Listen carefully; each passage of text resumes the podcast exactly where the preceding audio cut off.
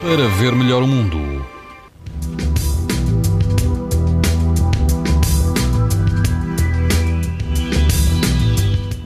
Amanhã todo o país vai apresentar eh, risco muito alto de exposição à radiação ultravioleta, incluindo a Madeira.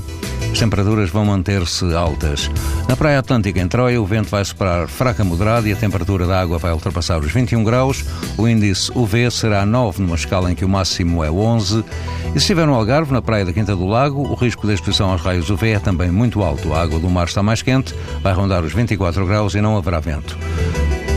Do sul para o norte do país, na praia dos Lavadores, no Conselho de Vila Nova de Gaia, não haverá vento e a água vai rondar os 18 graus. O índice UV será 8, ou seja, muito alto.